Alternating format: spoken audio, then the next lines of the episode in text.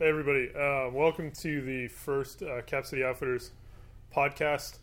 Uh, we thought we'd give this a shot and be able to communicate to you guys a little bit more about what we're thinking about and some of the training experiences that we've done.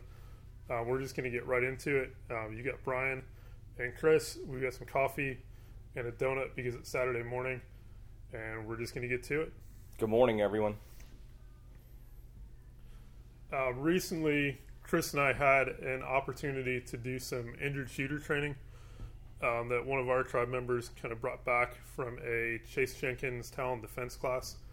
And we thought we would share some of our experiences with gear that enabled us to stay in the fight when we were down to one hand or one hand plus, you know, maybe not all of the fingers on the other hand.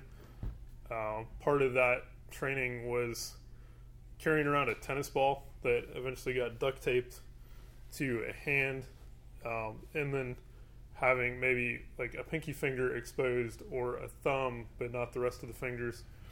Um, having arms kind of taped to where it is sort of like a weird chicken wing type thing. Um, but in any event, it made traditionally running the gun a little bit more difficult than you would expect. And at the same time, the cadre were creating malfunctions in our firearms. So we had additional problems to solve. Um, yeah, turn it over to Chris. Yeah, good, clean fun. Um, want to say thanks to Brian for presenting that information. Um, also, want to say uh, Brian, our cadre, not Brian with me today, different Brian. Uh, also, want to say thanks to the guys that showed up to do that training. Um, the guys that were there, the level of intensity was where it needed to be for everyone to get what they needed to get out of it. Uh, really, really good day of work a uh, little chilly, little interesting as well to add along with that. Um, the starting off the evolutions that we ran through, we basically went through one-handed draw stroke and engaging targets with multiple rounds or single rounds, whatever the case may be, um, and learning how to do some of those things with your strong hand or your other strong hand or your weak hand, whatever you prefer to call it. Uh, learning the techniques around just simply driving the gun in the right direction in the most efficient way possible. Um, learn some things about holster position. Um, if you carry the gun strong side, and maybe you need to eat more salad. Um, some guys definitely were challenged a little bit there trying to get to a strong side holstered gun with their weak hand.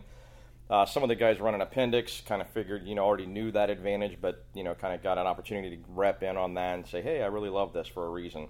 Uh, same thing goes for mag pouches. If your mag pouches are offside, then you're doing strong hand only and you're trying to get to a mag pouch. That was an interesting challenge as well. So, you know, sometimes I think it, you know, geography of gear. Where's the gear at on your person? Um, you know, and it's, I think some guys learn some things about maybe some physical limitations or some changes that need to be made.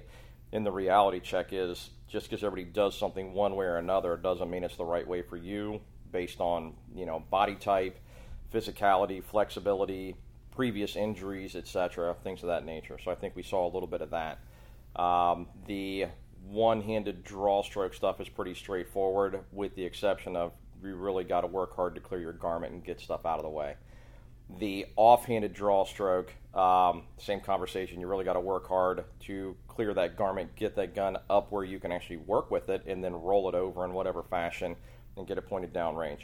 Um, appendix, definitely shines when you start going to weak side, for sure, especially for guys like me that have some mobility issues with shoulders and have girthiness in the way. Um, this is, I guess, the politest way I can throw that out there. So, um, Brian, what did you drag out of that draw strokes stuff? Uh, I would say some of our some of our fellow students in this class were law enforcement, and you know when they started putting on plate carriers or soft armor vests, the one-handed draw um, from the strong side with their offhand became significantly more challenging. Um, added in, you know, if you have a retention holster, now you need to defeat that retention yeah. um, with with your offhand that is trying to reach across your body. So just something to be thinking about, something to practice, and to figure out, you know, at home uh, when no one is shooting at you. Yeah, that was one of the things the LT pointed out. He stated something that he had learned um, in the process of just learning about armor and getting officers under his command in armor was that you could lose, you know, up to 50% of your mobility by having certain types of armor, how you wear them, your body type and fitment and stuff like that. So if you're law enforcement, you know this is where getting reps in, even if they're slow reps. Um, you know, in our newsletter, Brian made the comment that the the you're not going to go where you've not been, especially at least if your mind's not gone there. Wargaming it's great, but getting out and doing it, if you haven't done it once or twice, you're going to have a heck of a time figuring these things out on a bad day. So definitely. Um, so going the one hand uh, draw stroke, strong hand, one hand draw stroke, weak hand. Um, you know, pretty simple stuff, uh, but stuff you definitely should be doing. Um, we progressed from strong hand, weak hand, draw stroke, and firing to strong hand, weak hand, drawing, firing to empty, and then doing an emergency reload with an empty gun while down to one hand or the other. Uh, so that that was an interesting progression, um, going you know basically just crawl, walk, run. Well, this was getting a little bit little bit more complicated. Um, one of the things that was recommended by the instructor, by the guy running the show that day, um, you know, law enforcement, all these guys are taught go right back into your holster if you're strong hand. Just dump it and go right back into it, understanding that you still may have to defeat a retention device like Brian talked about. And if you're injured, you know, you may have bilateral injuries. You may not just have an injury to, to your weak hand or to your strong hand. They may be everywhere. And understanding that if you go back to your holster for that reload, um, make sure you can get it back out. Um, also, learn that if you're a concealed carrier and you're carrying your gun, you know, your, your concealment garment is likely going to come back down over your holster. So if you're going to your holster to reload, you still need to get stuff out of the way, not jam your shirt in your holster uh, with the gun and things of that nature because that can definitely impede getting those items back out in a functional fashion and it could create safety issues. So, you know that that was a learning thing. Um, also figured out that if you're going to weak hand and you're trying to get back over to a strong hand holster, uh, assuming you're carrying strong side, um, issues there with getting a gun back in the holster, especially a gun with a light on it, going back into a holster, uh, a rigid holster, or especially a retention holster, strong side. It may not fit in backward, so that created some issues for those guys that they had to overcome. Um, us as concealed carry holders trying to go back into a light bearing holster is the exact same conversation. Trying to get the gun in backwards so you could get to your mag and get it in the gun uh, was something that I struggled with, and you end up going to alternate options like. Um, you know, throwing the gun underneath your arm, uh, watch where you're pointing it because you're about to shove a mag in it and recharge the gun, uh, or putting a gun between your legs, or or taking a knee and getting that gun behind uh, the knee that's not down on the ground and getting it pinned in there to get the mag in it. Uh, and you know, and, and, again, we're getting into some different options about how you do these things. You know, different ways that if you haven't tried to do them, you know, or someone hasn't shown them to you, it's probably not real likely you'll figure them out when you need to. So we got good reps going different directions with a lot of different ways of doing this stuff. Um, but again, back to you know, safety really, really matters because you're going to start pointing the gun in directions that you don't want to if you're not careful. If that means moving your body on a square range environment to train with, it means moving your body and getting the gun pointed where it needs to be safely. Um, you know, you charge the gun even if you don't necessarily rack the slide and get around in the chamber. You just put a mag in the gun, so therefore it is loaded. Where's it pointed? So be careful with some of that stuff as you're, you know, chasing some of this stuff down. And the the other part, you know, with getting the gun back in the fight after reload is getting that round from the magazine into the chamber. Um, you know, a lot of us have been taught with various classes and instructors to power stroke the gun with the rack and the slide. Uh, when you've got one hand, that isn't necessarily the easiest thing to do. Um, strong side hand, the easiest thing to do is going to be to hit that slide release with your thumb if you can get to it.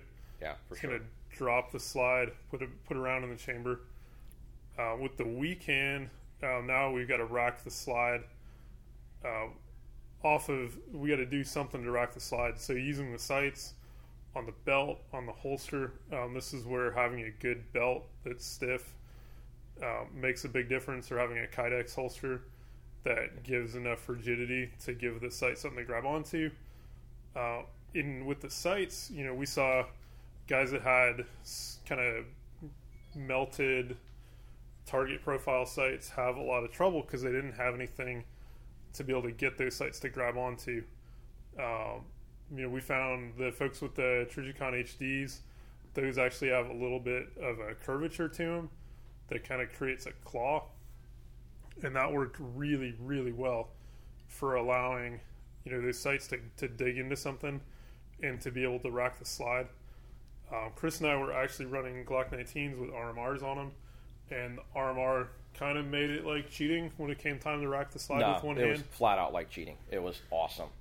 It was awesome. You didn't have to with the RMR. You don't have to catch anything rigid. You can literally run it off your arm. You can run it off your clothing. You don't. You don't need anything rigid to catch the RMR on. Um, it's not like cheating. It is freaking cheating, and it's awesome. I'm going to do it every time. So, yeah.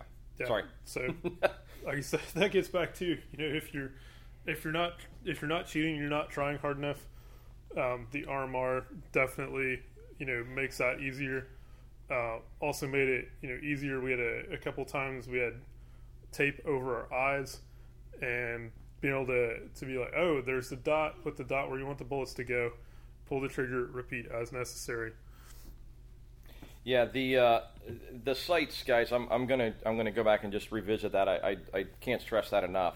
Um, as somebody who's owned different sights, uh, I, I I run Glocks. I'm an un, unashamed Glock guy. Have been for a long time. Um, I've I've run sights that are the so-called like Novak, uh, no snag, low profile kind of sights and stuff like that. And I got introduced to um, you know, big blocky sights that are metal that catch on things back in the day with like the X, XS big dot sight system sights. and now with the newer, I, I think, better option being, you know, some of the Trijicon HDs and HDs XRs with the big orange dot. You know, we call it the, the, the dot of death or the donut of death out front. Um, those sights, like Brian said, with that big lip and a big chunky metal thing to catch on stuff, are, are night and day if you're if you're driving a Smith, uh, you know, an M&P that's got you know that Novak style wedge sight on it, get get rid of them, please, please, please, please. Get something on the gun that's got that ledge. Um, if you're running a Glock with plastic Glock sights on it, um, and you train very much at all, you won't be. You'll have a gun without sights because they'll come off. So again, same conversation. Get those wedge style sights off the gun get the crappy Glock plastic sights off the gun and get something that you can catch on stuff on there. Um, you know, if you're hitting that age where your eyes are getting a little bit weird and the RMR is going to help you out, it, it, makes for a great tool to put on the gun for other reasons as well.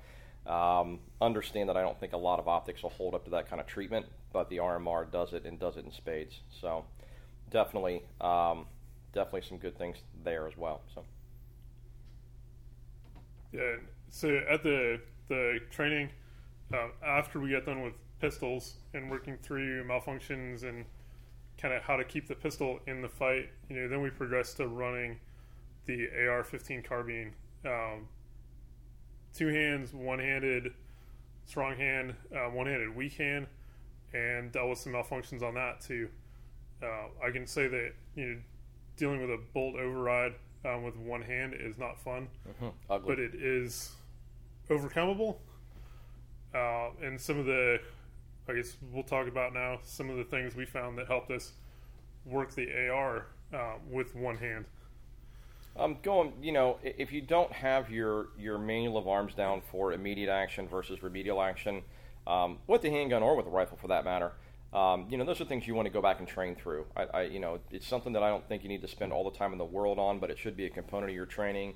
That that if if you've got the primary things like drawing the gun, shooting the gun, reloading the gun down to a conscious or unconscious competence level, you probably need to start chasing down dealing with malfunctions and stuff like that. They're auto pistols, they're made by man. They're auto, semi-auto rifles, they're made by man. You're going to have issues, especially when you start working in environments that are tight or from positions that suck. Um, you're going to see things go sideways. Uh, like Brian said, the challenges. Um, I will say that some of the technique that we pushed into running the tennis ball in one hand and being able to use a finger or a nub to do things like push the bolt release um, or, or, you know to, to, to run the gun there are definitely some advantages to the reality check of just because you're shot in your weak hand or your strong hand doesn't mean it's completely out of the game you may be able to use it to support the gun and that was probably a big takeaway for me all the one-handed rifle manipulation i'd ever done was you, whichever hand's injured is completely out of the fight it's hanging at, the, at your side or it's behind you um, and that's not always the case, and we see that now from dash cam videos with law enforcement. We see it from you know security videos and different things of that nature too. Um, if you can utilize that that injured limb in some fashion, whether it's to support the gun, whether it's to push a button, um, getting a mag out of the gun, getting a bolt lock back, whatever, um, you know utilize it to the best extent you can because you should be. And I, I'd almost kind of wonder if there aren't some training scars out there from everybody saying, "Hey, this hand's out of the fight," versus, "Hey, this hand's at least partially capable. Let's use everything we have available to us." And I wonder if the lizard brain will overcome that in the real world or not, depending on how much you've been forced down that road. So it was nice to do it a different way this time, especially. Absolutely. So, um, looking at running the rifle, um, we we we just you know we're taught and discovered a few different things. We we spent some time working around the exterior of a vehicle, and uh, and you know you learn a little bit about how do you get the gun stabilized, and a lot of that stabilization, you know, when you're doing things like clearing a malfunction, you want to you know you want to lock the bolt back, get the mag out of the gun. Um, there are some great tools we figured out on the gun that we have additions to the gun that made life a little bit easier. Um, but but one of the things that really stuck out in my mind was was your environment is going to do a lot more for you than necessarily how you have your gun set up. So I'm, I'm going to save the gun setup for then let Brian talk about that here in a minute. But using the gun in that environment and the kind of things you can pin the gun against to stabilize it, to to clear malfunctions, load the gun, get it charged, and get it back in the game. Uh, we had one of the guys training with us who pointed out you know, gosh, it's nice to stick the muzzle of your gun up against this tire and be able to lean into it because the tire's not slippery. But it happened to be an older SUV with mag wheels, and gosh, you could jam the muzzle of your gun straight in between the mag wheel openings into the brake rotor and brake caliper and just absolutely pin it so it couldn't move and couldn't slip. And the observations like that, where hey, find a crease in the vehicle that's metal that, that lets you really lock it in. Um, putting the gun on the tire was great, but if you let up your body weight a little bit, it might slip. Where we were at was wet. Uh, it was a dynamic situation. You're moving around and, and trying to make things happen. And watched a few people, you know, almost bonk their heads off the side of a non-moving vehicle, which, while good for entertainment, is probably not the most efficient way to get the gun back in the fight. Um, so, like I said, one of the guys, Walt, pointed out, you know, hey, gosh, there's this great big metal hole here with a great big metal bottom and a great big metal corner to jam this in. Um, also understand that as you're doing some of that kind of stuff, if you feel like your equipment is in danger as you're jamming it into a brake rotor, brake caliper junction to stabilize the weapon to clear it, if you're worried about doing damage to your gun, maybe that's not the right tool. Um, I had a couple people kind of cringe because I'm running a suppressor on the gun and I don't really worry about that kind of stuff. Then yeah, it gets scratched up. If you're running good gear, um, that that thought should not really be part of the conversation when you're trying to stay alive. So um, I'll, I'll, pass over to Brian some of the things we learned about gear on the guns, adjuncts to the guns, and let him talk about that. So.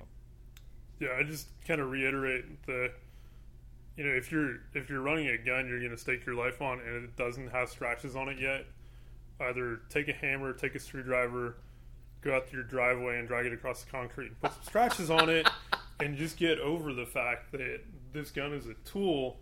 You know, it's not a safe queen. Uh, it's not some some shiny piece of bling, you know, to show off at a barbecue. And it's okay to have a safe queen, just not the gun to stake your life on. Uh, yeah, so uh, on the AR, you know, one of the the critical components to be able to to run the gun effectively with one hand is a quality charging handle. Yes. Um, Chris and I are both really big fans of the Bravo company, the Mod 4. Um, we run just the, the single sided ones. Um, the Ambis work pretty well too. Um, some of the guys that had the mil, just your standard mil spec charging handle, uh, when they needed to get on that charging handle with one hand, all they did was slip off of it. Yeah. Or they couldn't get to it. Yeah. Uh, having that medium size latch on the Bravo Mod 4 really makes a difference. Um, the fact that the Bravo Mod 4 is made on a 70 75 uh-huh. T6 means you're not going to break it. Um, you can, you know, you can really, you know, if you got to use your foot and just monkey stop that thing, yeah, it's going to hold up to that kind of abuse.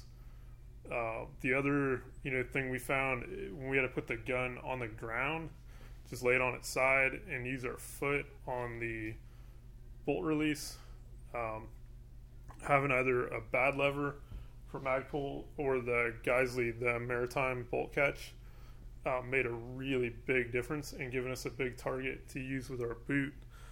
Um, some of the guys, you know, with just a standard bolt release, and if they had any kind of recess in their boot lugs, um, they weren't being able to lock that bolt to the rear. Yeah, they And struggled. Being able to lock the bolt to the rear, you know, is pretty important, especially clearing something like a double feed, uh, which you start getting guns dirty, mags dirty, mud, sand inside of magazines. Um, double feeds are a reality of the AR-15 system. They're going to happen, so being able to fix those um, becomes really important, uh, especially when you're you're crawling around um, in the dirt, in the mud, and if you're injured, um, there's a good chance you've probably fallen over um, into you know whatever's on the ground. Yeah. Um, so that you know that's just one of the the realities of the real world that we don't necessarily think about in training on the square range. Absolutely, yeah, definitely, and you know, and to reiterate too, you know, we see a lot of these, you know, a lot of some of these adjuncts and, and accessories that are put on rifles that you know maybe people tend to kind of poo-poo because it's like, oh, well, that's for range queens, or for that's for speed reloads, or that's for this, or that's for competition. Um, you know, th- there are pieces of equipment out there that I think maybe had that original design impetus, but we found out, you know, through the evolution of training and using our guns, hey, this does something else really important, really well. So, you know, I, I run a bad lever on almost all of my rifles. Um, I don't run it for that super fast reload. You know, once that mag hits home, I hit the bad lever. I, I generally don't use it for that. It gives me a bigger ping pong paddle to catch on that same reload. Uh, but what I do run it for is exactly what Brian's talking about. You're dumping that gun on the ground. You've got to get a toe on the bolt uh, on the bolt catch, uh, or or a knee or whatever you have available, and, and get that charging handle pulled back. That's an attention getter. Um, you know, so I, I haven't run the Geissele Maritime, but I get a lot of really good feedback on it. Um, obviously, we're fans of the bad lever.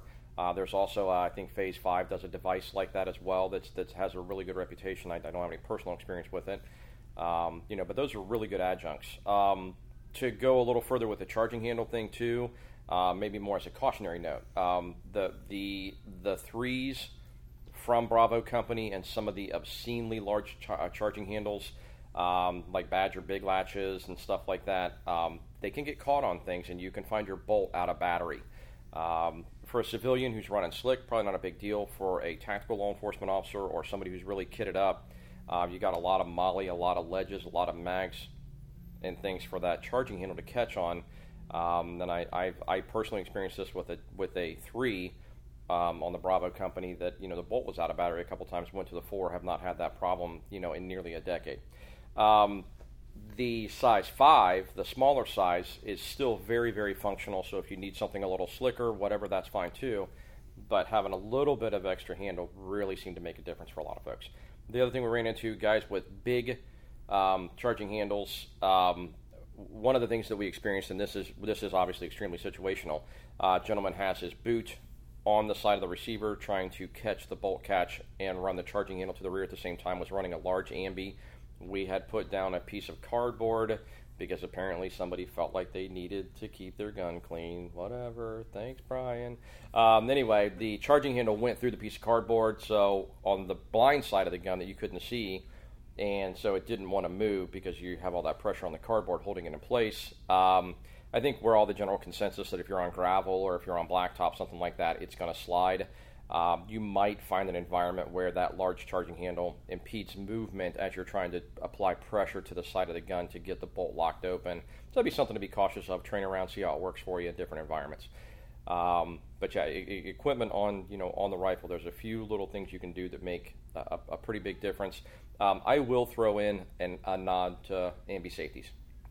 I understand, you know, that not every gun I'm going to pick up is going to have an ambi safety on it. I don't really buy into the whole battlefield pickup mentality. I know it's a possibility, um, but the reality is, if I can switch from an AR to a Remington 870 to a Glock to whatever and make them all work, I'll probably be able to figure out there's not an ambi safety on the gun if I have to do the battlefield pickup. Um, but I would like to train and optimize my guns for me in the environment that I live in and, and for the risks that I perceive. And I know that having an ambi safety um, just made things a little bit easier for me. So, um, Yeah, talk to you uh, about optics yes, and sights on ARs. yes, Uh, Chris is running a Trijicon MRO. I'm running a Trijicon uh, AccuPower 1 to 8 sexy, on my AR-15 uh, sniper pistol. sexy. Uh, we were both running AR pistols at the at this training. Uh, when we started doing the one-handed stuff off the hood of the vehicle, you know, the whole concept of a proper cheek weld and length of pull kind of went out the window. Yeah. Yeah. And you know, with the low power variable scope, I went from having you know a full scope to being looking through basically like a dime sized hole in the middle of the optic. So, you know, versus somebody with a red dot, I think Chris probably Yeah. had a full red dot to look Yeah, through. no problem. Um, Yeah, but also understanding that the one of the advantages of that AccuPower, it's a 34 millimeter body. It's a very very large tube. I think a 28 millimeter objective. You're looking through. Um, it, it is it's as forgiving as it's going to be. So if you're looking at a low power variable, uh, please please dear God in heaven, don't go buy a one inch tubed one to four, one to six if it's going on a working gun. At least look at a 30 millimeter, preferably a little bigger if your budget can afford it for sure, because it, it does make a huge difference to give you that red dot ness out of a low power variable. I think so. Yeah, and I with running, um, you know, running guns one handed out of, you know, kind of goofy positions, maybe non conventional positions. Yeah. Having an optic over iron sights makes a world of difference. Yes. Um, I can't imagine trying to do, you know, where we got the, the gun turned over 90 degrees and we're, you know, length of pulls adjusted by about six or eight inches um, with iron sights because I don't think it would happen. Yeah, I mean, I think there are guys out there who can make it happen, um, but there are people who are that's their job. They train really, really, really hard to be able to make the tools they're using in any situation work. Um, uh, unfortunately, for a couple of cake-eating civilians who make it to the range, you know, three, four days a month for a few hours at a time, um, making that work efficiently is going to be really, really difficult without a lot of reps.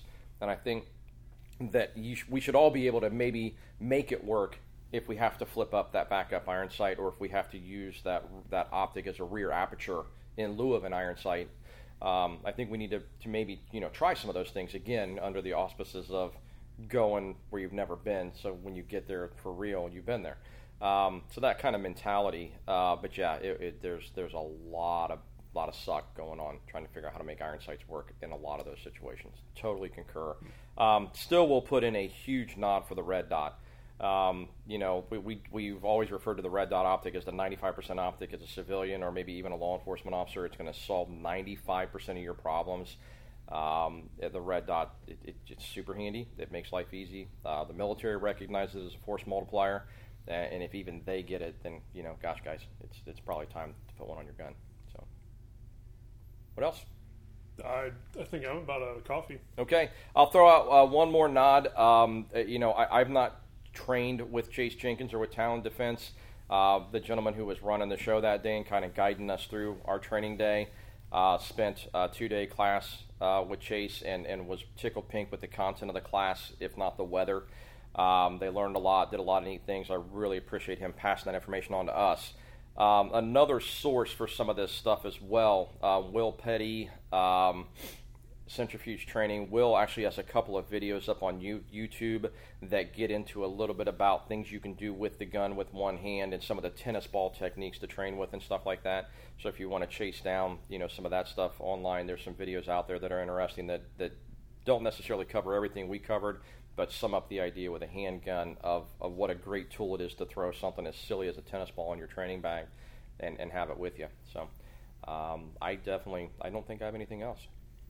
Yeah, we'd uh, we'd like to hear what you have to think uh, about the podcast. Uh, drop us an email to info at capcityoutfitters.com. Uh, we're going to do our best to get these up about every two weeks or so. Um, yeah, stay tuned for more. Thanks for joining us. Thanks for giving us your time, guys.